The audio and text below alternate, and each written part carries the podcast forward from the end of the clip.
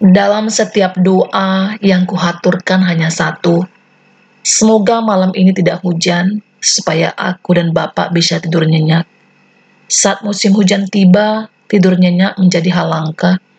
Bagaimana tidak, aku dan Bapak harus siaga sampai pagi agar rumah petak kami tidak banjir. Pernah suatu ketika, hujan satu malaman dengan petir menyambar disertai mati lampu. Dengan hanya bermodalkan penerangan lampu kaleng dengan sumbu dari kain bekas, malam itu menjadi malam darurat.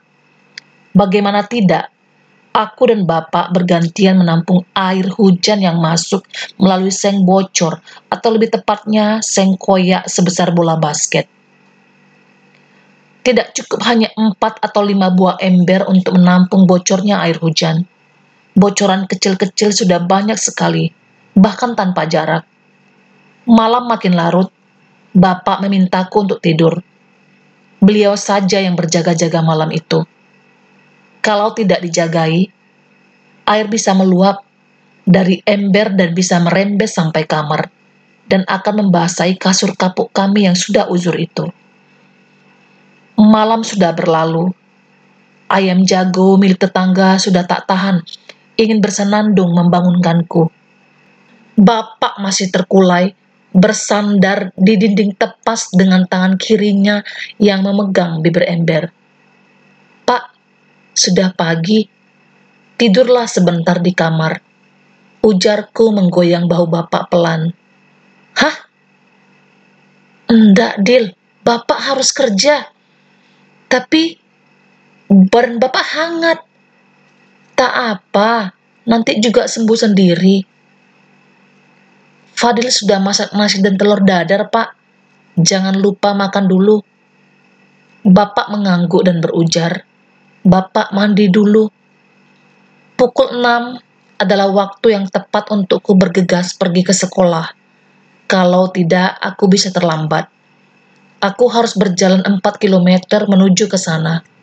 Aku tahu apa yang dipikirkan Bapak pagi ini? Kebetulan kemarin ada pesta nikah di kampung sebelah. Pasti banyak botol bekas yang berhamburan. Bapak tak mau menyia-nyiakan kesempatan emas itu. Sudah lama Bapak mengumpulkan uang receh untuk memperbaiki atap rumah kami yang bocor. Hari ini Bapak membongkar celengan dari kaleng bekas susu yang ia dapatkan dari tetangga lumayan untuk membeli tiga atau empat helai seng deal. Setidaknya kita tak perlu begadang lagi nungguin hujan. Ada suara teriakan dari luar. Om, Om, Bang Fadil, Bang Fadil. Coba lihat siapa yang datang, Dil. Tukas bapak sembari menyimpan uang yang baru saja dihitung di kantong plastik hitam yang bau teri. Ada apa, Wan? Wanto adalah sepupuku. Ia anak dari adik perempuan ibuku. Rumah Wanto tidak terlalu jauh dari tempat tinggal kami. Masuk dulu, Wan. Ujarku menarik tangannya. Wan, ngapain malam-malam gini datang? Tanya bapak mengernyitkan keningnya. Nenek, nenek baru meninggal, Om. Bapak menarik nafasnya yang panjang dan mengusap wajahnya dengan baju yang ia pakai. Pulanglah duluan, sebentar lagi kami ke sana.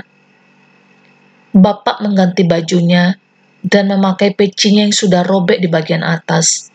Beliau merangkul bahuku dan berujar, Ayo, Dil. Iya, Pak. Seharusnya besok seng baru akan dibeli Bapak.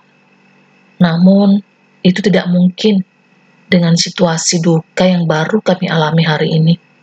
Semoga langit tidak menitikkan airnya malam ini.